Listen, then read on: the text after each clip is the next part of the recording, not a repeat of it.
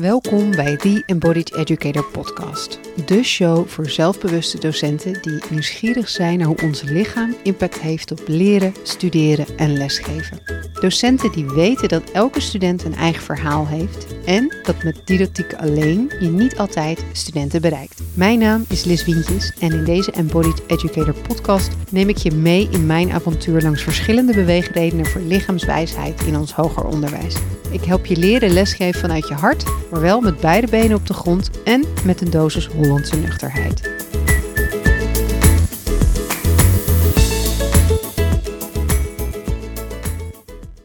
Nou, Marleen, juf, buf, fluff, begonnen we net al mee.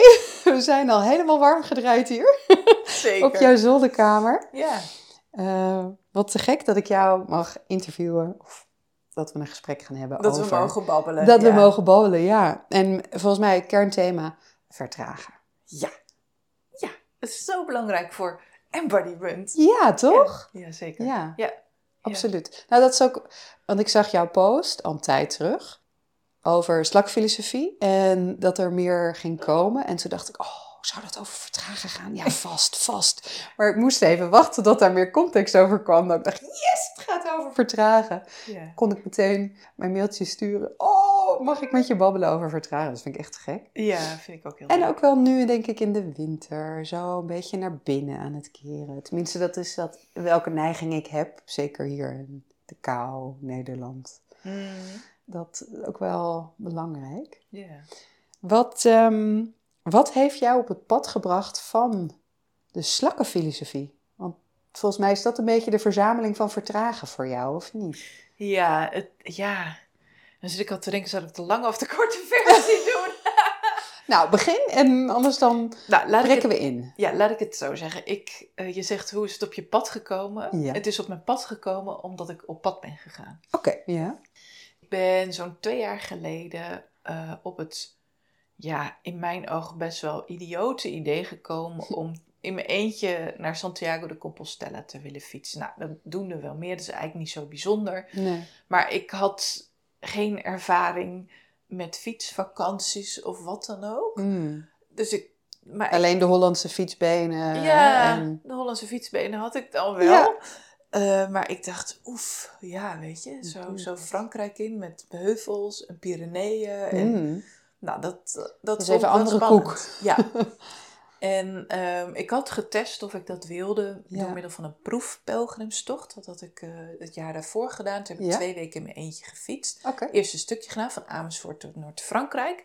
En toen dacht ik, toen ik weer thuis was, gadverdamme, ik, ik, wil, ik wil niet thuis zijn. Ik Ik ben ik- nog niet klaar. Nee, ik ben nog niet klaar. Ah.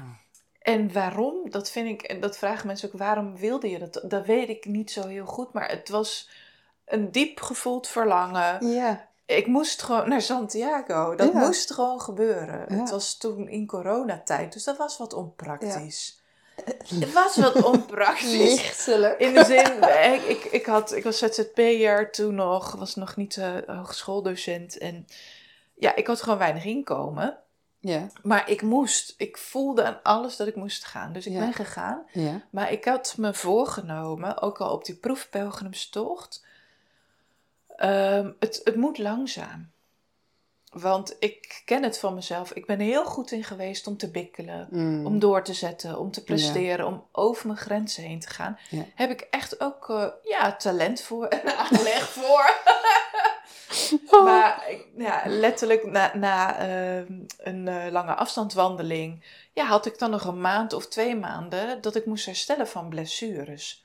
Nou, ik, had, ik dacht, dat gaan we gewoon niet meer doen. Nee, Dat gaan we gewoon niet meer doen. Ja. Dus het moest langzaam. ja. En ehm, toen nou, ben ik gaan voorbereiden, ook ter voorkoming van lichamelijk ongemak. Ja. Dus ik heb negen maanden genomen om te trainen, Mhm. om uit te zoeken welke spullen zijn nou handig, dit en dat. Oh, ja.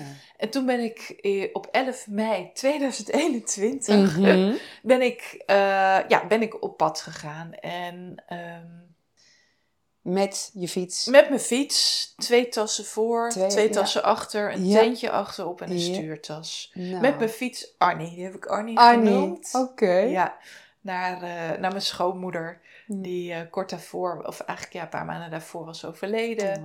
En ik heb via mijn man had ik wat geld gekregen. Dus ik dacht, oh, dan kan ik een echte fiets kopen. Ja. Ik kan een echte fiets kopen, zodat ik echt de Pyreneeën overkom. Niet Ja. halverwege blijf hangen. ja, dus, dus dat was, ja, was een, ja, een van mijn doelen om, om langzaam te gaan. En om zacht te zijn voor mezelf. En dat betekende eigenlijk, is ook wel grappig... ehm, dit kan een heel lang verhaal worden. Ik ga kijken of ik elke keer tot de kern kom. Als, het- als het te lang duurt, moet je het zeggen, ja? Ja. Ik heb namelijk drie weken van tevoren mijn hele plan omgegooid. ja. Als in je er- route? Of? Ja, mijn route omgegooid. ja.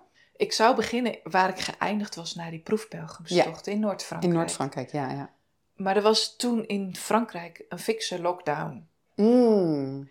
Eh, waar mensen niet meer dan 10 kilometer Klopt, van hun ja. huis mochten. Ja, dat was heel streng. Ik dacht, dit voelt echt niet tof. Dit Nee. voelt niet fijn om dan een beetje... Joehoe, Dan beetje- zit je ook niet lekker op die fiets. eh, Toch? dan- ja, ik denk, ik heb de gendarmerie achter me aan. Ik dacht, nee, Ja. dat gaan we helemaal niet doen. Ook al Wel had ik... veel PR, maar is misschien niet op Ja. die zacht zijn voor jezelf manier. Nee, dus drie weken van tevoren heb ik andere routeboekjes gekocht. Oh, wauw. Ik heb een vliegtuig geboekt. Ehm, en ik ben naar het zuiden van Spanje gevlogen.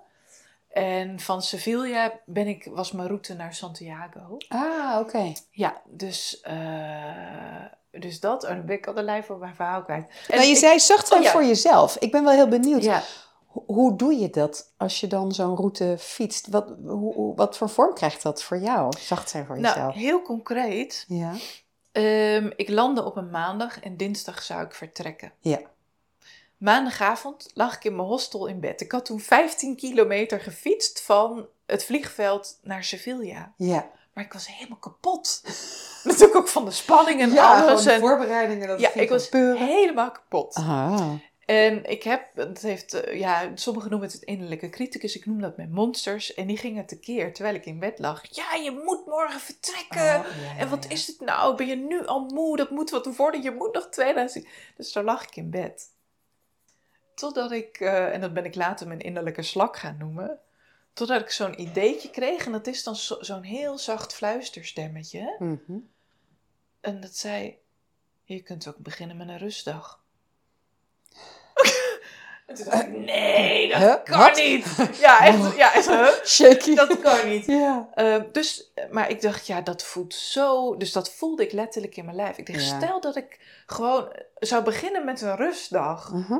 Dacht, Hoe nou, zou dat zijn? Ja, en toen voelde ik gelijk een soort opluchting en Mm. ruimte. Ja. En dacht ik, ja, dit gaan we doen. We gaan helemaal niet eh, lekker beginnen. We gaan niet Flink starten. trappen. Nee, we gaan, we gaan rusten. Dus dat is een concreet voorbeeld. Wauw, wat een mooi startpunt al, hè? Ja, echt geweldig. Ja. Ja, echt heel fijn. Ja. Maar het zat hem ook gewoon heel concreet in ehm, ja, stoppen als je moe bent. Ja. In drinken als je dorst hebt. Ja. In eten als je, als je ja, honger hebt. Ja, ja, ja. Echt in die hele basale dingen. Ja. Dus, dus dat vroeger... Waar we vaak van afgestomd zijn, hè? Om Ja. dat te leren aanvoelen. Of nou, we, we drukken nog wel even door. Hè, Precies. Ik Of ben ja, over anderhalf uur thuis en eh, nou, wacht, Ja. kan wel even wachten. Ja. Of, eh, Ja, of bijvoorbeeld ook, eh, nou ja, ik moest natuurlijk bergen beklimmen. Ja. Dat, dat kun je bijna niet trainen in Nederland. Dat is hartstikke moeilijk. Ik bedoel, het kan natuurlijk in het zuiden, in, in Limburg. ja, ja. Maar ja, als je 10 kilometer omhoog moet, ja, dat vind je hier gewoon niet. Dat is gewoon niet Nee. te doen. En eh, ik merkte, nou ja, als je dan vlak bij de top bent, ja, dan was ik vaak gewoon hartstikke moe. Voorheen zou ik dan even doorgedouwd hebben. Helemaal gewoon naar die Mhm. top. En nu dacht ik, nee, ik ga gewoon nu lekker eerst uitrusten. Ja. En toen kom ik uitgerust en gelaafd kom ik bij de top Ja, aan. maar dat is het. Dat ja. soort idioot stomme dingen. Ja. Dus het zit hem echt in hele concrete dingen. Ja. Ja. En eigenlijk die denkpatronen, wat ik ook, hè, dat je, ja, of die monstertjes waar jij het Die over hebt, je monsternacht, ja, eh, de- die leren kennen. ja. Ja, en ook... En een ja. plekje geven misschien wel of zo. Ja, en ze leren herkennen. Dus Ja. wat ik heb geleerd, en dat weet ik eigenlijk veel langer hoor, maar dat die monsters, zoals ik ze noem, die steken de kop op op het moment dat je bang wordt. Ja, En dat kan zijn omdat je een tyfuseind wil fietsen. ja. Eh, maar dat kan ook zijn omdat ik dingen aan het thuisfront beloofd had. Dus hè, die na- Mhm. dat ik begon met een rustdag. Ik dacht, Ja. ja. dat kan ik toch niet maken? Ik heb, ik heb net afgelopen verkondigd op al Ja, mijn precies. social media dat, Ja. ik, eh, dat je de twaalfde vertrekt. Ja, precies. weet je, en, en, en dat is zo fascinerend. En, nou ja, die je, druk. die, druk. Ja, en ook welke, inderdaad, welke oordelen je over jezelf hebt. En welke... Want ik, heb, ik, heb, ik had een maand voor mezelf bedacht om in Santiago te komen. En dat moet kunnen. Dan moest ik 30, 40 kilometer op een dag. Ja.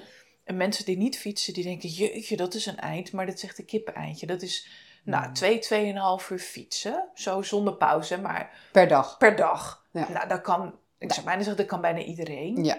Ehm, maar dat, dat vond ik ook wel lastig. Want als ik mensen tegenkwam, zeiden ze: Ja, eh, hoeveel fiets je dan per dag? Toen zei ik: Nou, niet zoveel. Ik ben een slak. Dat zei ik toen wel. Ik ben een slak.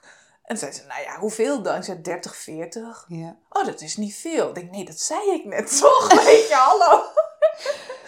Bizar, die vraag alleen Ja. al waar die vandaan komt. Dat het dan minstens 100 kilo... Het moet alsof veel is beter, Ja. is meer, is lekker. Dat je zelfs daarin telkens die spiegel voor krijgt. Ja, elke keer weer. En, en dat ik ook, nou, op een gegeven moment nou, had ik er ook vrede mee dat ik dan antwoordde: Ja, 30, 40 per dag. Ja. Maar, maar oh, dat commentaar van die monsters, dat Mhm. ja, kwam wel geregeld om de hoek. Ja.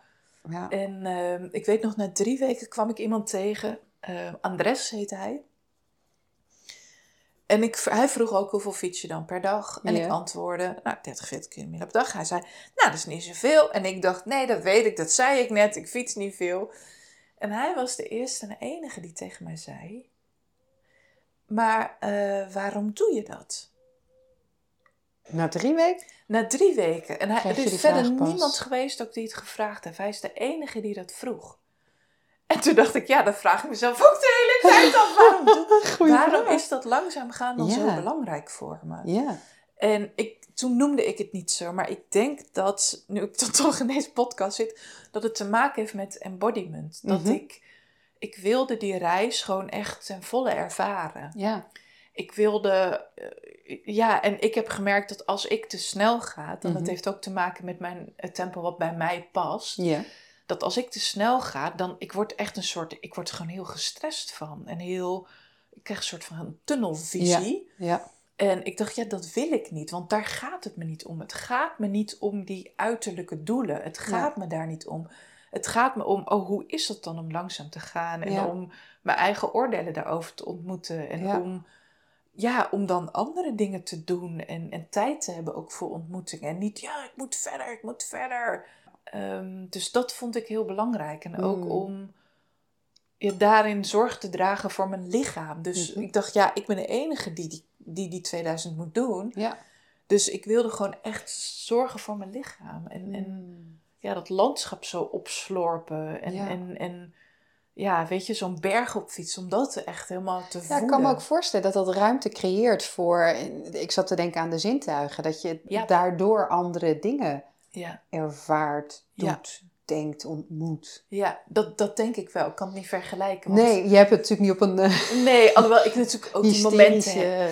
Ja, maar die momenten heb ik ook wel gehad natuurlijk. Ik ben Ja. geen heilige geweest. Ah, je maar- valt er ook zo weer in terug, hè? Ah, het is echt dus dan merk je, want ik, ik herken het wel als in dat tempo van gaan, daar ben ik ook goed in. Ja, Het zit zo in die benen. ja. Ik heb een partner die is heel goed in de slak zijn, overigens. Oh, wat fijn. Ja, die is mijn constante reminder. En als wij dan samen van Haarlem-Noord naar Centraal fietsen, dan ga ik gewoon, weet je, in die cadans.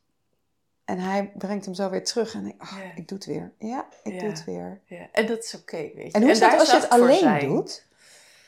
Nou ja, dan merk je op een gegeven moment dat je gewoon moe wordt. Of, of ik Ja. voelde dan een soort onrust. En een, Ik zie dat hart. ja, dat handje bij mijn buik. Ja, bij mijn buik. Ja. Ik zie nu, mensen, ik zit met mijn handen nu zo bij mijn buik zo vrrr, Ja, op en neer. Maar ja, het is echt onrust. En, en, eh, en dan, dan, dan had ik ook gedachten als... eh, oh, ik ga het niet redden. Of het ga, eh, je, je, je gaat Santiago niet bereiken. Ja, dat moet wel gebeuren. Want dit en dat en dat. eh, dus, dus ja, als ik me daarvan bewust werd... Want ik had het ook niet altijd door. ja. Totdat je denkt, nou, waarom ben ik nou toch zo afgepeigerd, Ja, weet je? hè? Ja, dus het, is, het vraagt elke keer weer hernieuwde aandacht. En Ja. daar, en dat is nog steeds, weet je, want het is nu een tijd geleden natuurlijk. En daarna ben ik, uh, ook, heb, dat is ook hilarisch, tijdens die fietstocht heb, ik, heb ik gesolliciteerd bij de Hogeschool van Amsterdam. Echt waar? Daar had je tijd voor. Ja, daar had ik tijd voor, inderdaad. Dus ik heb uh, een soort uh, kennismakingsgesprek met HR gehad. Ja. Uh, vanaf een camping met vogeltjes op de achtergrond. En Oh. ik heb gewoon drie keer dezelfde sollicitatie-outfit gehad. Want ja, ik had bijna maar geen kleren. mee. Ik kom maar één setje mee. Zo lachen. Hilarisch. Dus En dat is dus gelukt. dat is gelukt. Want eh, ik ken jou van de vloer bij de hogeschool. Ja, Ja, dus, eh, dus, dus daarna was de overgang ook best wel groot. Nou, ik kan me voorstellen. ik heb ook heel erg ja, gezocht naar hoe, hoe doe je dit als je, ja, als je, als je zeg maar normaal met weer bent en dan werkt. Ja, Weet je. ja. Dus dat vond ik ook ingewikkeld. Ja. En eh, ik had het geluk dat ik startend docent was. Mhm. Wat niet betekent dat ik geen ervaring had voor, voor groep. Want ik heb heel veel, altijd heel veel workshops en trainingen gegeven. Ik ben trainingsacteur, noem het maar op. Ja. Cabaretrice, Ik- toch? cabaretier, Hè, voor ja. staan. eh, is- Ja, dat kan ik wel. hij, ja. Ja. Eh, maar ja, er kwam zoveel bij. En Ja. in een organisatie zijn, dat Mhm. had ik al een tijd niet meer gedaan. En Mhm. daar voelen, oh, dat tempo ligt anders dan wat ik op de fiets had. En Ja. in één keer ook veel meer weer binnen zijn. En Ja. daar heb ik echt enorm in gezocht. Oh, dat kan me zo voorstellen. Gewoon die fysieke ruimte, hè? Dus van het buiten zijn op de fiets, door weer een wind misschien ook wel. exact. Ja, ja, ja. Naar- En gelukkig door zonnig weer en niet Ja. zoveel wind. Maar Ja. toch, ja, warmte, hitte, zon kan voor mij Dat is ook heel zwaar. intens zijn. Ja. En als beginnend docent krijg je meer uren. Dus ik had wat Meer uren als meer in, uren om je taken in te doen. Dus Ah, je oké. krijgt wat ja, iets meer ruimte. Ja, iets meer ja, ja. ruimte. Op een gegeven moment merkte ik ook, ja, ik noem dat dan, dat ik soms een beetje ging lanterfanten. En daarmee, jij kijkt dat Als docent, hè? ja, als docent, ja. Oké. En dat met name Is, dat, dagen... is dat een probleem? Ja, dat vond ik, ja, dat De- voelde ik me schuldig. Want Indri zat ik, dan- zag ik dan zo druk door de gangen lopen. Ja. Of zo druk serieus achter de Ja. computer zitten. En ik ging dan gewoon een beetje door de docentenkamer Ja. lopen. En ik ging dan een beetje buurten. Ging een beetje ouwe hoeren met mensen. Dat je contact maken. Een beetje contact maken. Ja, een dat beetje... daar ben ik ook op aangegaan. Want ik herken dat volkomen. Ik kom ook nooit aan werken toe als ik in die kantoortuin rondbanjer. Maar gek genoeg eh, kreeg ik dan soms toch alles gedaan wat ik gedaan had. Dus nou, tijd Ja, zeg maar, dus is, het een probleem ding. dat lanterfanteren? Nee, dus op een gegeven moment ben ik gaan ontdekken... oh, als ik lanterfanter, Ja, dan ben ik het meest ontspannen. ja. Dan breng ik ook nog ontspanning bij collega's. Ja, Ehm, en ik ben dan ook gewoon de beste en leukste docent. Past alleen niet helemaal in het plaatje, hè? Nou, Toch? nee. Nee. kan me voor, daar Nee. voel ik de strijd, want ik herken het eigenlijk volkomen. Dat Ja. ik denk, waarom pas ik nooit helemaal? Ik heb altijd Ja. het idee dat ik niet goed genoeg ben, maar nu Ja. ik dit zo hoor, kan ik ook ademen, omdat ik het me zo herken in jouw verhaal. Ja, en dat is denk ik iets wat we, ja, wat in deze maatschappij is geslopen. En blijkbaar ook het onderwijs is binnengeslopen. Dat er zoveel moet in zo, zo weinig tijd. Ja, productie en... Ja, en dan moet er heel veel inhoud in Ja. een module. En eh, poeh, weet je, ja. En dat vond ik ook wel een, eh, ja, vond ik ook wel zoeken van oh, hoe doe Mhm. ik dat dan? En, Ja. en eh, ja, waarbij, ik, waarbij er ook nog ruimte is voor mij als docent en voor studenten als mens. Want dat vind ik eigenlijk mijn belangrijkste taak in het leven. Ja, En ook ja. ja, ook als ik werk, hoe, hoe, kan ik, hoe kan ik mens zijn? En hoe kan de ander mens zijn? En hoe kan ik ja, studenten het gevoel geven dat ze mogen zijn wie ze zijn? Mm. En, ehm, Hoe, hoe deed jij dat in jouw klaslokaal? Nou, door me bewust te zijn van de oordelen die ik had. Ja? En ik herinner me nog eh, in het tweede jaar dat ik werkte, dat, ehm, dat er een student was met zo'n hele stugge Norse uitstraling. Had ook zo'n frons, zo'n frons op zijn voorhoofd. Ja. En die zat altijd onderuit gezakt. Weet je, zo onderuit gezakt, zo armen over Ja, elkaar. Weet ja. je, zo. Achter in het lokaal waarschijnlijk. Ja, achter in het lokaal. Ja, En ik dacht, oh, die lulde behanger, die doet geen zak. En die is niet geïnteresseerd in dit en met dat. Ja. Nou, tot, dus was altijd uh, tijd in de les om rond te lopen om mensen, studenten te helpen met opdracht. Mhm. Dus dan ga eens bij hem kijken en gewoon open en vervolgens open erin. Dus merken, oh ja, ik denk dat hij een landbal is, maar wel open met hem het gesprek aangaan. Ik zei, hé, hey, hoe, uh, waar ben je met je opdracht, dit en dat. Had hij dus ongelooflijk veel gedaan. En had hij nog een paar echt hele goede, goede vragen over hoe kan ik dit doen en hoe kan ik dat doen. Mm. En toen dacht ik, zie je, nooit te snel oordelen. Ja. Ja, weet je, in zo'n klas moeten studenten ook ja, zich een houding geven. Dus Ja. Het waren eerstejaars studenten. Mhm. Dus ja, je moet helemaal leren hoe werkt dat hier en wie ben ik in deze groep. Ja. En eh, ja, bij sommigen is het overlevingsmechanisme om gewoon ja, een soort van rolluik naar beneden te Ja. laten, als het ware. hè. ja, ja, ja. En Een soort freeze bijna. ja, en een soort masker op te zetten. Zo Ja. van, nou weet je, dan kunnen mensen me niet raken. En ja, dus ik probeerde echt ook in die één op één contacten echt, echt contact te maken met de studenten. En Ja. te zien van, hé, hey, waar zitten ze? En waar lopen ze tegenaan? En om ze te bemoedigen. En ik Wat zag, jij, zag je dan ook iets gebeuren bij ze?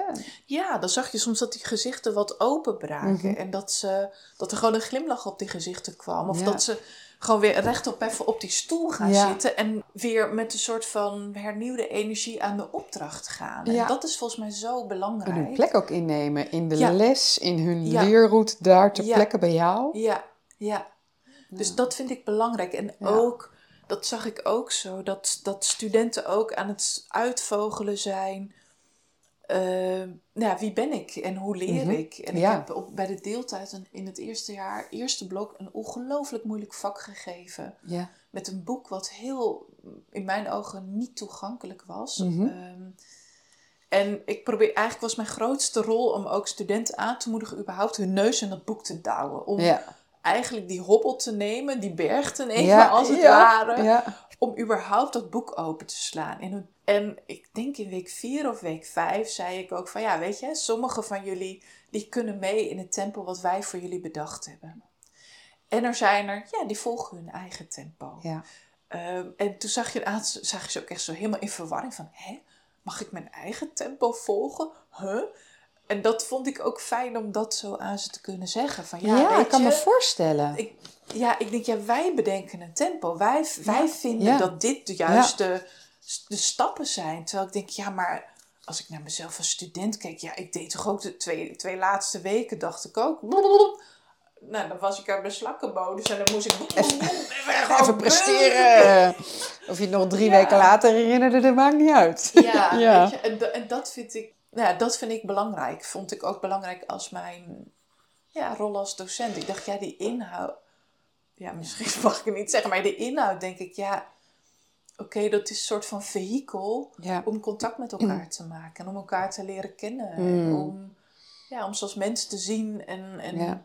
ja. daar ruimte voor te maken. Dat is, dat is Een soort ik voorwaarde voor leren, ze- bijna. Hè? dat, als dat er niet is, ja, dan kun je het boek wel eh, centraal stellen. Nee, maar dat heeft dan geen zin. Nee. En leren kan pas als Ja. je op het moment dat je je veilig voelt. En dat je, Absoluut, ja. nou ja, en ik denk wel dat dat is wat ik ehm, ja, ook als trainingsacteur heel erg geleerd heb. Alhoewel ik het altijd moeilijk vind om te pinpointen wat ik doe. Mhm. Maar als wat, trainingsacteur, ja, wat, wat doe je als trainingsacteur? eh, je komt een groep binnen met eh, een groep, bes- bestaande groep binnen die net al één, twee of drie dagen met een trainer heeft samengewerkt. Mhm. Ik kom binnen en zij, eh, het is de bedoeling dat zij een situatie gaan oefenen met mij Ja? die ze moeilijk vinden. Ja. Nou, als het gaat over onveilige situatie, bingo. Weet je? Ja, Ja. gelukt. Ja, check. Nou, en dan kom ik binnen, nieuw, koud. Ehm, en ik moet dan, ja, soms in een kwartier, Ja? 20 minuten tijd, zo'n setting creëren dat ze denken: Oh, nou, met deze wil ik het wel proberen. Dat zeg je met een gezicht zo van, hmm, Ja, heerlijk. en met een beetje geluk is het van: oh, ik, oh, het lijkt me wel leuk om met haar te oefenen, maar dat duurt een beetje. Mhm. Dus dat zit Is dat één op één meestal? Dat, jij, eh, dat er een groep is en dan met één of twee van de groep speel jij, Ja. eh, creëer je een setting? Ja. Ja, creëer ik een setting, dus mogen ze zeggen van nou, ik heb weet ik veel, een medewerker en ik krijg er geen grip op, ik moet een ziekteverzuimgesprek voeren, hoe doe ik dat? Ja. En dat zijn lastige gesprekken, dus het Mhm. vraagt echt heel veel om voor een groep te laten zien.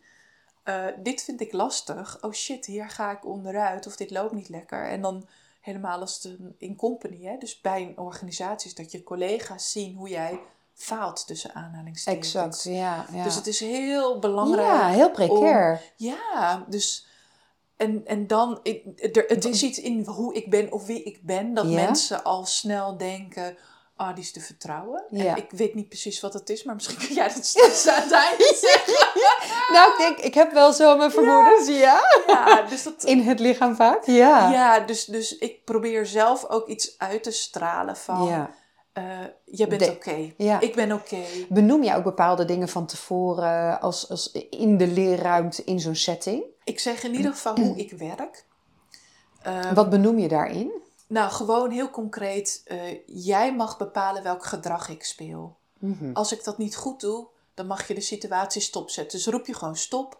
En dan kun je als het ware aan knoppen bij mij draaien, zodat Ja. je me kunt sturen. Dus ik Oh, geef ze, Ja, hè, dat is een soort van een zekere van controle ook, of Ja. een, stukje sturing op eh, de situatie. Oké, Ja. ja, ja. Dus dat zeg ik. En, ehm, dat is wel mooi. ja, en, en die stopknop is belangrijk. Dus ik zeg, jij mag elk moment de situatie stoppen. Helemaal als je denkt, ik ben nu een beetje aan het modderen en een beetje aan het doen. Ja, Want dat heeft geen zin. Als Ja. je weer doet waarvan je denkt, ja, maar dit doe ik altijd al. Dat heeft niet zoveel zin. En het is fijn om dan de situatie stop te zetten en opnieuw te kunnen doen. Zodat je het ook voelt in je lichaam. En dat je beleefd hebt. Oh, zo gaat een gesprek anders. Als, Ja. ik iets an- als het me lukt iets Ja. anders te doen. ja.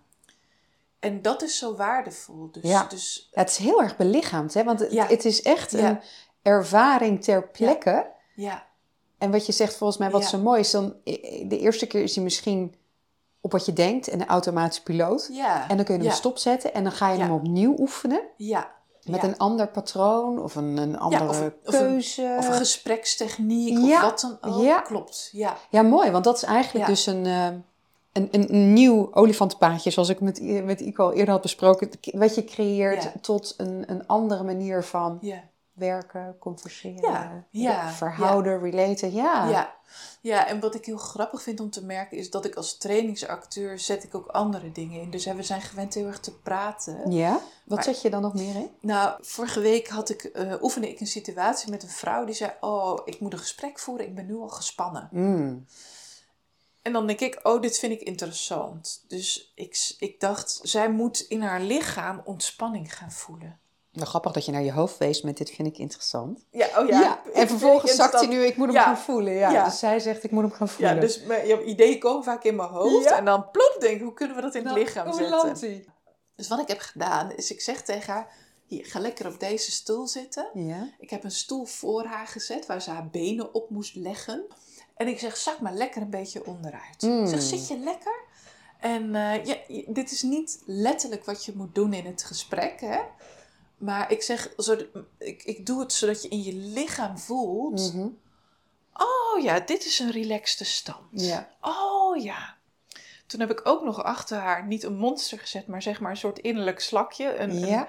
een- een- en, die, en die moest zeggen, oh ja, ontspan maar. Mm. En je mag gewoon on- relaxen. Mhm. Eh, dus ik heb als het ware het lichaam in de ontspanstand en een, een, Ja. een slakje ernaast Ja. gezet.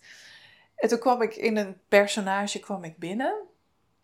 En het was heel grappig, want ik schoot uit mijn rol Oh, omdat zij zo relaxed was. Ik kwam helemaal zo van, ja, dit en me dat, zus en me zo. je kon je rol niet eens meer vasthouden. Nee, nee. Dus dat ik Zo dacht, oh, sterk. wauw, heel... Zover het al straalde aan ontspanning en... Ja, en, en dus, dus hè, wat, ja, wat er vaak in dynamiek gebeurt, ook denk ik als docent in klas, dat je ergens in verstrikt raakt. Ja. En dat, dat je verkrampt raakt, Mhm. omdat ze niet doen wat je Ja. willen.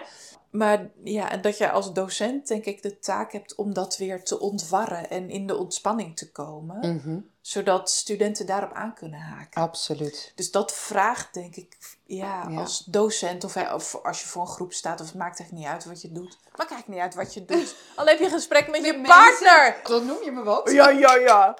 Dus, dus dat is elke keer volgens mij de beweging ook Ja. die je hebt Ja. te maken als docent. Dus zelf te voelen, hoe zit ik er nou bij? Ja. Hoe, hoe voel ik me? Ja.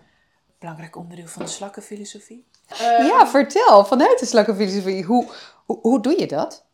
Dan noem je het een pauzemoment, een slakmoment. Ja, ik, ik noem het eh, tegenwoordig ja, dat je even je terugtrekt in je huisje, als het Mm, ware. Ja. Dus, eh, oh ja, voor de opname hadden we het al even dat er grofweg twee mensen zijn. Mensen die Ja. antennes vooral makkelijk naar binnen hebben gericht. Goed kunnen voelen, wat wil ik? Ja. Hoe is het met me, waar heb ik behoefte aan? Goed grenzen kunnen stellen. En je hebt de mensen zoals wij, die, ja, die de antennes echt als een slak zo naar buiten hebben gericht. En dan is het nodig om, ja, om echt geregeld je terug te trekken in je slakkenhuisje. En voor mij werkt het best gewoon mijn ogen te sluiten en echt even te voelen Mhm. hoe is het met me? En daar, daar tijd voor te nemen om daar stil bij te staan. Dus stilstaan bij jezelf is een hele belangrijke. Ja.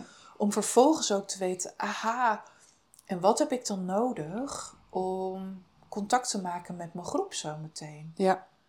Ehm, dus ik weet dat ik op een gegeven moment had ik een heel spannend eh, medisch onderzoek. Ja. En ik zat daar zo van vol dat ik dacht, ik moet dit eerst even met ze delen. Terwijl ik dan ook dacht, oh, kan dat wel als docent? En is dat niet ja. dit? eh, maar Ja, ja, kwamen die monsters ja, er komen die monsters. Kan dit wel? Is het wel Ja. professioneel? Maar ik dacht, ja, weet je, dit is wel even wat er is. En hoe, hoe, eh, hoe ging dat? Hoe Ja, heb je dat aangepakt? Nou ja, ik... ehm, ik probeer not niet te huilen. en ik zeg dan ook van, goh, ik, heb, ik, ik zeg dit even zodat ik dan weer goed les kan geven. Ja. Ehm, Welke plek het in mag nemen. En, ja, eh, ja. dus ik zeg van, nee, nou ja, ik, ik, volgens mij kon ik toen ook zelfs ter plekke gebeld worden of zo. Ik weet Oh het ja. niet. Mm, Maar ik ja, weet je- uitslag, ja. Ja, ik zeg, dit is even wat er speelt. En het is niet levensbedreigend of zo, maar het is voor mij wel even spannend op dit moment. En Ja. Het helpt mij om dat uit te spreken, zodat het daarna weer in mijn hoofd in ieder geval ruimte komt. Ja, om, ja. Klinkt heel geven. menselijk. En ook Ja, zeker ja. in zin, hè, kwetsbaarheid. eh, Die kwam ook al eerder aan Ja. op je kwetsbaar er durven Ja. tonen. Maakt dat je mens bent. ja, ja. Ja, is grappig dat... Ik, ik hoop dat ik dat op een gegeven moment openheid ga noemen. Dat het niet meer kwetsbaar voelt, maar dat het voelt van ja, dit is het. En Ja. En wat ik daarna merkte is dat, nou zelfs nog een jaar later, als ik een student tegenkwam, dat ze zei, of dat ze zei, "Eh, mevrouw, hoe, is het met uw gezondheid? Ah. Dus dat, ja, het creëert ook echt connectie. Ja. En studenten die hebben natuurlijk ook vaders, moeders of zelf soms Absoluut. gezondheidsproblemen. Ja. En hoe fijn is het om, nou ja, weet je, ja, daar ook, ook te zien van, oh ja, er staat een mens voor de klas. Want Ja. dat, dat zien ze niet altijd zo. Ook door Nee, hoe we dat zelf ze. doen. Ja, Ja, zeker. Hoe, dat, hoe we dat zelf doen. Ja, Dat het systeem wat rush- onderwijsinstellingen ook zijn. Hè? Want Ja. nou ja, degene waar wij voor werken is natuurlijk heel groot met onwijze aantallen. Ja, ja, Nou, ja. Dus dat, en dat heb ik, ja, dat vind ik wel belangrijk. Dat ik elke keer weer contact maak met studenten. Want anders dan ja, ben ik ook net gewoon, dus kan ik net zo goed een video sturen, weet je? ja, dat denk nou ja, ik echt. een videoles kan dan misschien eh, nog beter uit aansluiten. Soms dan kunnen ze op hun eigen tijd, eigen tempo. Ja, Want daar zeg je wel, eigen tijd, eigen tempo, controle ook ergens zelf in je leerproces. Ja, Wat is de toegevoegde waarde die misschien wel die verbinding en... Ja, nou en ik denk dat dat wel interessant is voor het onderwijs. Dat eh, ik weet dat er lessen zijn, die hoefde ik gelukkig zou ik zeggen niet te geven. Maar waar gewoon echt, weet ik veel, 80 slides of zo waren. En waarbij docenten probeerden dat ook nog allemaal binnen de tijd af te rachen. ja, ja. En dat ik, of ja, dat studenten daarover ook zeiden. Ik heb liever dan een video. En dat ja, sommige collega's daar ook wel door geraakt waren. Zo van ja, maar wat, ja, wat doe ik hier dan? En Ja. ik denk dat dat een hele goede vraag is Nou, om te eigenlijk stellen. wel, ja. Wat doe ik Wat hier? doen wij hier dan eigenlijk Ja. in de school? Hè? Wat voegen we toe? Want misschien kan het wel veel beter door heel veel digitaal te doen en dat wat we doen samen Ja, dat dat echt gaat over de interactie Exact. en over En de verbinding. ja, verbinding En maken. verdieping, hè, wat je zegt ook in het oefenen, waar je echt die belichaming met elkaar nodig hebt. Ja, Want die ruimte met die dame die helemaal gepamperd en wel lag te ontspannen, ja. Dat, kun, dat kun je niet in de video vangen. Nee, nee. Want Daar zit die embodiment. Precies. En, en, dat, en ik denk dat daar ook is waar heel veel leren gebeurt. Dat je, dat je Ja. dingen ervaart, dat Ja. je dingen voelt. Dat Mhm. je, ehm, dus wat dat betreft vind ik bijvoorbeeld een werkvorm als presenteren vind ik echt heel gaaf. Want dat vinden ze verschrikkelijk. Nou, niet want dat vinden ze verschrikkelijk. Dat vinden ze verschrikkelijk. Maar daar, daar gebeurt heel veel in het leren. Mhm. Omdat ze het moeten doen. Ze kunnen niet een of ander boek stiekem uit hun hoofd gaan leren of wild gokken op antwoorden. Nee, je moet daar met je hele hebben en houden gaan staan Ja. en het gaan doen. Mhm. En wat ik heel prachtig vind, is dat je dan, dat je dan zoveel talent ook ziet. En, en nou, en ook soms niet. Denkt, Niet iedereen Nee, is hoor. gemaakt voor podium of Ga jij presenteren. maar, ga jij maar lekker digital media doen. Past heel goed bij je, weet je. Ja. Maar dat is En ook dat is ook oké, hè? Maar dat is ook goed. Dat je Ja. ziet, oh ja, dit past niet bij iemand. En Ja. dat, ja, dat, daar is zo'n opleiding in mijn ogen toch ook voor. Om te ontdekken, wat past bij me. ben ik Absoluut. goed Ik bedoel, en de manier alleen waarop je kiest, dat is helemaal geen garantie dat, dat dan ook die opleiding gaat passen. En dat is Nee, een joh. zoektocht. Eh, Ik geloof dat de helft van onze klas, als het niet meer is, denk ik niet eens Het einde haalt. ja, einde haalt of eindigt in het vakgebied waarvoor ze opgeleid worden. Ja. En wat volgens mij prima is, want zo gaat het Ja, leven. ja. Hoe kun je nou precies weten Ja, ik- wat je wil? En Toch? of wat je kiest, of dat is wat je in gedachten had. Ja. absoluut. Weet ik veel, we doen maar wat, toch? Van achteren kun je de, de, de, de connecties maken, Ja, hè, in hindsight. ja dat is altijd achteraf Dat is gelul. altijd achteraf. dat wist ik ook niet van tevoren. Ik had ook de eerste twee jaar van mijn studie vond ik echt gewoon oh, bikkelen. Ik dacht, nou, ik ga maar door, want anders weet ik ook niet wat ik moet doen. Oh ja. En pas in jaar drie, in jaar vier dacht ik, oké, leuk. En bij mijn master was ik cum laude afgestudeerd, want toen had ik het pas in de vingers en de smaak te pakken. Het, ja, maar zo gaat toch? Ja. En ik denk dat we daar binnen Ook soms wel wat- onderwijs meer respect voor mogen hebben. exact. Ja. Dat het niet dat we zo bezig zijn, maar ik moet die inhoud overleveren. Ja. Terwijl ik denk, ja, maar waar is een student? Waar is die in zijn ontwikkelproces? En waar is die in, ja, in het denkproces? En, en ehm, ja, in het mens worden, in het ontdekken wie ben ik en wat wil Ja. ik? Dat is eigenlijk waar het over gaat. Dat is, ja, weet je, vandaar dat ze ook zo lekker zoveel feesten en met, met ja, andere Ja, en het kan gelukkig weer. Ja. Weet je, dat is zo belangrijk. ja. Wat heb jij gestudeerd? Oh, Uit nieuwsgierigheid. andragogiek. Andragogie. Ja, Moet Nou, je even de subtitel doen, want dat... bijna niemand, nee. Nee! Nou, Met hoeveel waren jullie in die studie? dat klopt. Het was een hele kleine studie, heb je helemaal gelijk in. Maar wa- wat is het? Het is een afstudeerrichting van pedagogiek. Pedagogiek, hè, dat gaat over het opvoeden van kinderen. Ja? Dit gaat over het opvoeden tussen aanhalingstekens van volwassenen. Maar ja, hoop dat dat een beetje leuk gebeurd is. Ah. Ehm, dus het gaat eigenlijk over de sociale kant van veranderprocessen. En ik heb de richting aan met een organisatie gedaan. Dus dat gaat over hoe werkt... En je kunt leuk een nieuw harkje invoeren.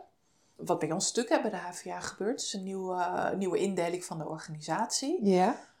Maar wat doet dat op sociaal niveau? Wat doet dat in de groepsprocessen? Ja. Hoe, Ja. Hoe gaat het sociale verandering? elkaar? ja, hoe gaat dat sociale veranderingsproces? Hoe kun je dat begeleiden? Ja. En Hmm. ehm, daar gaat het over. En dat ja, dus ook ja, een soort hangt een beetje tussen sociologie en psychologie in. ja. Dus eh, niet één op één, ook niet eh, de hele maatschappij, maar ja, groepen, groepen Ja. mensen. Hoe kun je die Ah. meer, meer handelingsrepertoire geven? Ja. En ik heb even een, eh, mooi embodiment momentje. Ja, water in, water out break. Waar we het net ook ehm, over hadden, is hè, die kwaliteiten van eh, embodiment ook in de klas. Je hebt het klaslokaal ook weer losgelaten. En het klaslokaal toch weer meer voor de sprekerszaal eh Verruild. verruild. Ja. Klopt. Wat, eh, hoe heb jij die beslissing genomen? Ehm, mm, nou, dat heeft bij mij vaak best wel een lange aanloop. Dus ik heb eh, in het tweede jaar is de opleiding helemaal veranderd. Er was een nieuw curriculum, een nieuwe indeling van teams. En ik kwam in een team terecht waar ik me, zeg maar, qua mensen op mijn plek voel, voelde, maar va- va- waarvan ik wist, inhoudelijk heb ik er niet zoveel mee. Mm. Ja, Mm. maar ik wist gewoon ook niet in welk ander team ik dan zou willen of kunnen. Of, eh, Ja. Dus nou, het was zo. Ik heb heel veel moeite gehad met lesgeven in een vak. eh, in een vak of in een module waar ik me niet mee kan verbinden. Me onvo- waar, Ja. waar ik eigenlijk ook grappig genoeg inhoudelijk dacht... ja, ik kan die PowerPoint wel echt heel ingeleefd oplezen hoor. Dat kan ik. Ja. maar Ik Dat- had er zelf geen plezier uit, of? ik had er zelf geen plezier in. Hmm. En ik had het idee, ik kan ze te weinig daaromheen meegeven. En daarin speelt mee dat eh, ik gaf les op een mediaopleiding en ik kom niet uit de mediawereld. En omdat we geïntegreerd onderwijs kregen, ja, betekende dat dat ze met beroepsvraagstukken aan de gang gingen. Wat ik echt een heel goed idee vind. Ja. En waarvan ik ook zag, ha, daar gaan ze op aan. Ja. Als ze uiteindelijk in beweging waren. Want Die studenten heel- gaan ja, ja, die studenten. Want die vonden dat ook heel spannend natuurlijk. Dus, ehm, dus zeg maar, ik dacht, dat is een goede beweging. Mhm. Maar ja, nu moet ik meer weten over dat media gebeuren. Kan ik niet alleen maar zeg maar los vakje psychologie geven of los een vakje presenteren. Mhm. Dus ik voelde shit, ik, ik, ik Hier schiet- schuurt het. Ja, hier schuurt het. Ik, inhoudelijk eh, Mm. zit ik niet zo lekker. Nou, hoe voel je dat? Heel veel spanning in mijn lijf. S s'morgens te vroeg wakker, gaan malen. Ja. Ehm, dus nou, dat heb ik denk ik zo'n half jaar, drie kwart jaar wel gehad. En daarbij de hele tijd me... En dat werd wel minder hoor. De eerste blok was echt... pff, was, vond ik heel heftig. Ja. Ehm, en het tweede blok werd het al wat minder. Maar goed, dat, eh, kort Marleen. Kort. dus ik voelde het gewoon in mijn lijf. Dat ik, dat ik Ja. weinig kan hebben thuis. Dat ik, ja, dat ik me gewoon angstig ging voelen. En ik weet nog dat ik de dag voordat ik de knoop doorhakte... had ik ook met mijn leidinggevende gesprek. Daar had ik heel goed contact mee. En af en toe moest ik ook bij haar gewoon even spuien. Ja. Omdat ik dacht van ja, dit vind ik eng, dat zie ik niet zitten. Hoe moet ik zussen aanpakken? En daar was ze heel eh, ontvankelijk voor. Dus dat, daar luisterde ze naar. Kreeg ik het weer op een rijtje, kon ik weer verder. Dus ik had nog tegen haar gezegd van ja, dit is niet wat bij me past of hoe ik het wil. Ja. En ze zei, toen zei ze nog, nou, mocht je ons gaan verlaten, dan wil ik het op tijd horen in ieder geval. Mm. En de volgende ochtend werd ik wakker en dacht ik, het is klaar. Mm. Ik heb het geprobeerd. Ik heb echt gekeken waar kan ik aansluiting vinden. Ja, ja. En het, is, het, het past gewoon. Ik pas niet meer. Het is, ik, ja, door de Ja. veranderingen pas ik, pas ik niet meer in wat ik kan en wie ik ben. En kan ik niet doen waar ik goed in ben. Ja. En dat gaat niet voor mij. Dat heb ik, dat heb ik Ja, eerder gedaan. Ja, dat Dan is ik- dat door, dat tempo. Ja. En, Ja, ben ik enorm op onderuit gegaan al rond Ja. de 24ste. Ja, en ik weet, dat ga ik gewoon niet meer doen. Ik ga, ik ga niet meer... ten koste van. Nee, ik ga niet meer... Het was geen burn-out officieel, maar zo voelde het wel. Ja. Ik heb er echt lang over gedaan om weer terug te komen. Ik dacht, Ja. dat wil ik, dat doe ik niet meer. Ja, en dan gaat het bij mij heel snel. Dus toen heb ik het ook gelijk eh, de eerste werkdag daarna verteld. En, eh, ja. ja. Ja. Ook wel, ik vind het namelijk heel herkenbaar. Ik- Ja? Ik, ja, en ik zie er, ik heb veel collega's ook wel daarmee rond zien lopen. ja, En wel door, doorgaan. ja, En voor mezelf herken ik het ook wel. Ik heb ook wel op een punt gestaan waarbij ik toen op een sabbatical ben geweest. Om Ja. dat ook te herevalueren. En echt dacht, ik heb afstand nodig. Wat, doe, ja, Ja. wat brengt mij nog hier? ja, ja. Maar ik kon me soms mijn vinger er niet op leggen. En de angst naar het onbekende kan dan ook best groot zijn. Ja. Ja, en bij mij was, was, het, was het echt zo klip en klaar. Dat ik dacht... En ik miste ook heel erg het podium. Dus het zijn bij Ja. mij altijd een soort van... Een, het is een optelsommetje. Dus iemand Ja. had me gevraagd... Kom je weer... eh, zullen we samen op een festival spelen? En eh, ik dacht... ah, ja, nee, ik doe het niet. Want, oh ja, ik ben een boek aan het schrijven... over die fietsvakantie en de slakkenfilosofie. Wat Ja. nog om even te zeggen. En ik dacht, ja, als ik dan ook nog een voorstelling ga spelen, dan red ik het. En, maar ik voelde wel, Ik oh, dit vind ik jammer. Ja, ja, en ik voelde Niet het echt. om de juiste reden. Nou ja, het was, klopte ook. Maar toen voelde ik wel, oh, ik mis dat podium. En Ja. ik heb er geen ruimte voor Ja. op dit moment met het werk wat ik nu doe. Mhm. Dus toen heb ik, ja, die knoop doorhakken heeft Ja. me ook weer ruimte gegeven om wel weer Ja. meer op podium te staan. Ja. Als, Nou, in ieder geval spreek er ook al over de slakkenfilosofie, terwijl de boek nog helemaal niet af is. Nee, ja, want dat- slakkengang Ik zat net in de trein hier naartoe en ik merkte Ja. dat hij zachter ging en ik zag dat groen. En toen dacht ik eigenlijk, hoe is het met je boek? En Nou. wanneer komt die ga ik niet vragen, maar hoe is het met boek? Mijn boek. Nou, ik, van mijn schrijfcoach heb ik gehoord dat ik nu in een creatieve stilte zit. Oftewel, ik heb er even geen tijd voor gehad om eraan te werken. Mooie woorden. en ik ben halverwege. Ehm, dus ja, ik ga het tweede deel in. Waar, eh, ja, het tweede Mm. deel in. eh, Spannend. Ja, dus van Santiago naar Lourdes eh, ga ik nu beschrijven. oké. Ja, ja, ja. Dus, En, eh, en wat, wat is jouw ideale schrijfsetting? Nou, dan zit ik op jouw stoel, op Oh, een dus- bureaustoel. ja, ja. op die krakende bureaustoel. Ja. Het liefst eh, word ik wakker. Sowieso handig om te schrijven of wat dan ook te doen. Wakker worden, heel Op praktisch. zich Heel praktisch. wordt het wel een ander boek. Ja. een klein beetje maar.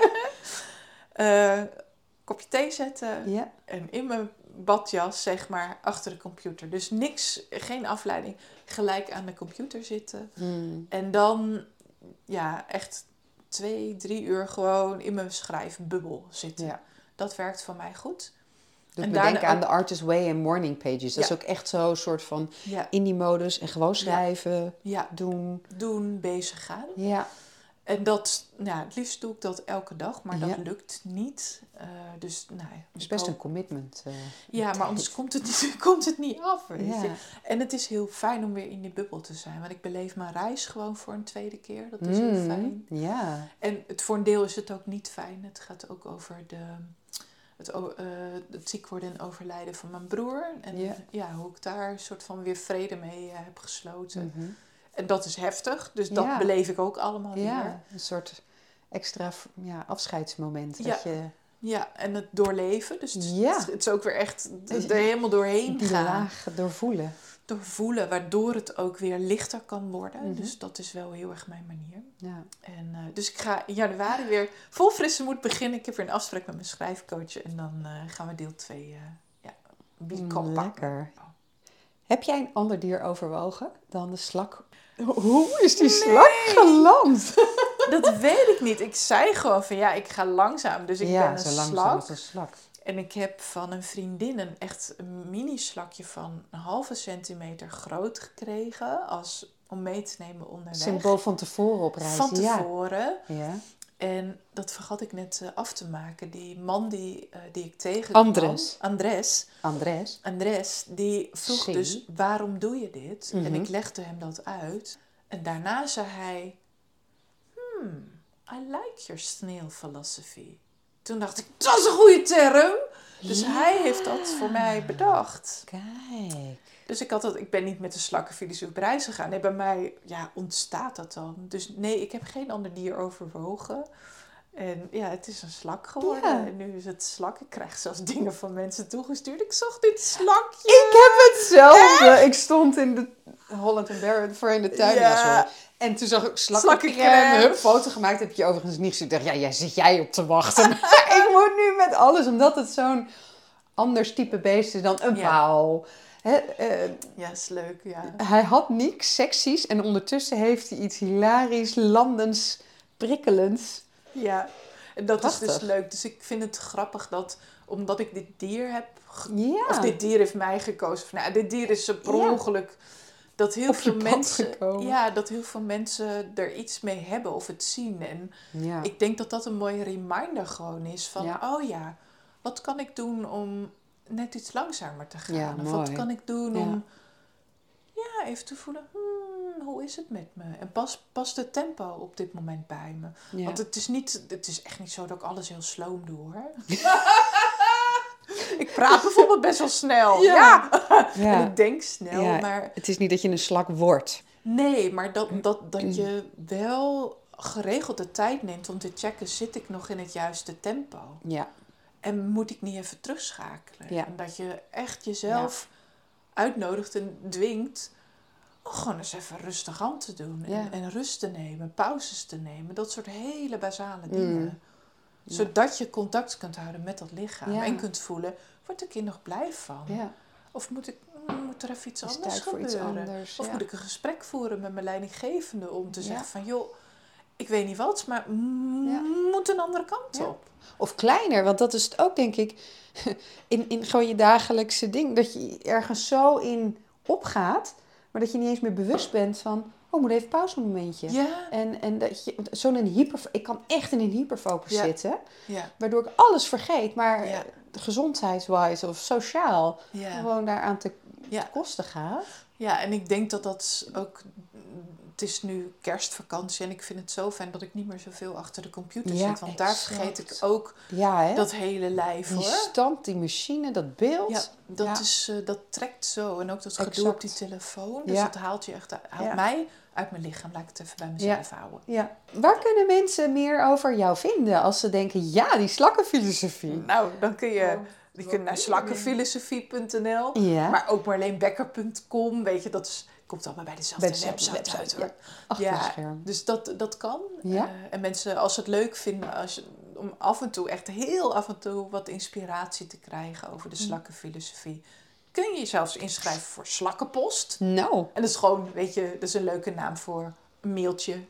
een, nieuwsbrief. een nieuwsbrief in Van je inbox van mij. ja. En daar deel ik gewoon mijn eigen slakkenmomenten. Of het gebrek daaraan juist. Ja. Want dat is, hè, dat, dat, dat, Dat is misschien de trigger tot... vaak. Ja, ja. Ja, en dan, nou, je kunt me daar ook boeken als spreken over de slakkenfilosofie.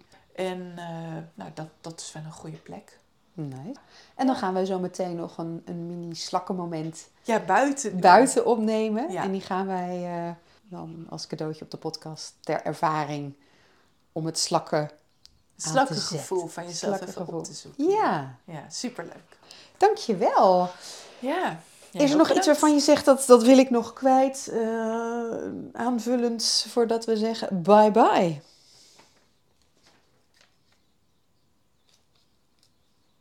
Nou, volgens mij, ik hoop dat je, dat je de vertraging kunt aangrijpen om, ja, ik zat net op het toilet, hè, om te voelen dat ik Fantastische plek. ja, nee, maar dat ik echt dacht, ja, dat is waar het voor mij over gaat. Hoe je, Ja. hoe je een mens kan zijn en hoe je, ja, zacht mag zijn voor jezelf. Dus Mhm. dat, ik hoop dat, dat je, ja, dat als je dit luistert, dat je dat bij jezelf weer even voelt. Oh ja, Ja.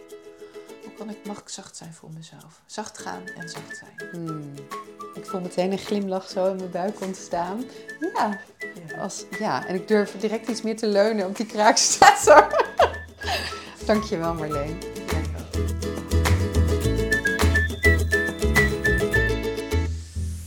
Dankjewel voor het luisteren naar een aflevering van de Embodied Educator podcast. Word je blij van deze podcast en wil je alle afleveringen onder elkaar?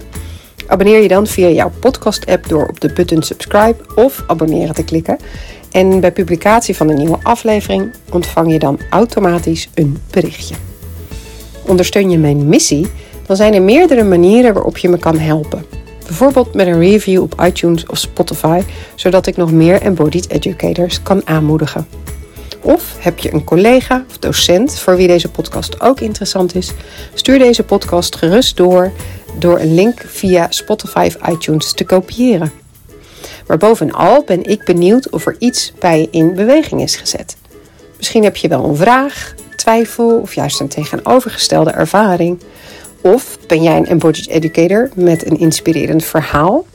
Ik hoor en leer graag van jou. Grote en kleine berichtjes, alles is welkom. Stuur me een mailtje via liz.bodylicious.com. Dat is bodylicious met een z, want ik heet Liz. Of stuur een berichtje via Instagram Liz Wientjes Bodylicious. Tot horens!